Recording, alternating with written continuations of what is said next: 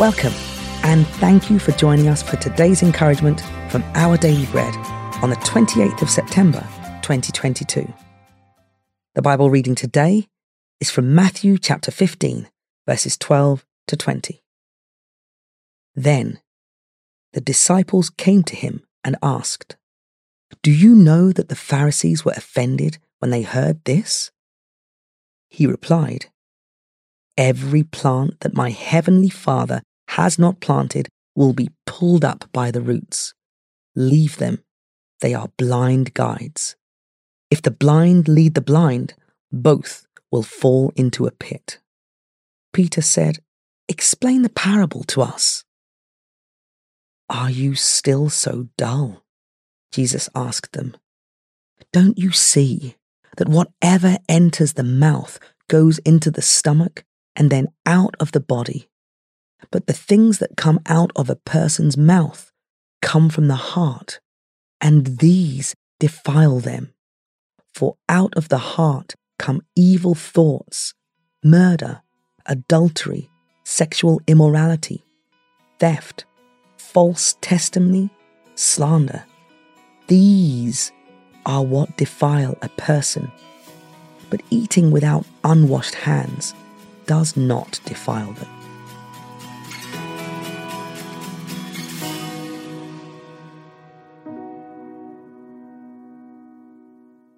Today's article, titled Out of the Heart, was written by Marvin Williams. A rescue mission nicknamed Operation Noah's Ark might sound fun for animal lovers, but it was a nightmare for a local society for the prevention of cruelty to animals.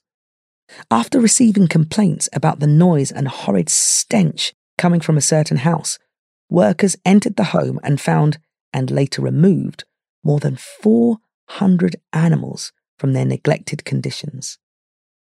We may not be holding hundreds of animals in filthy conditions, but Jesus said we might be harboring evil and sinful thoughts and actions in our hearts that need to be exposed and removed.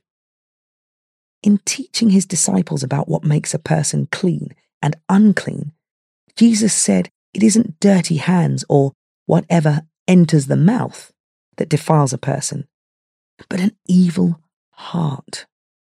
The stench from our hearts will eventually leak out from our lives. Then Jesus gives examples of evil thoughts and actions that come out of the heart.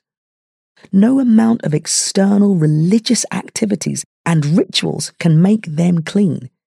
We need God to transform our hearts. We can practice Jesus' inside out ethic by giving him access to the squalor of our hearts and letting him remove what's causing the stench.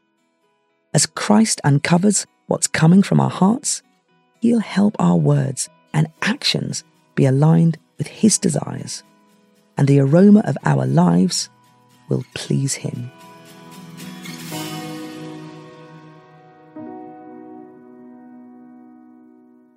Let's pray. Loving God, my heart is desperately wicked. Only you can fully know it and remove the evil in it.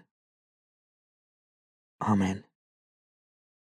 Today's encouragement was provided by Our Daily Bread Ministries.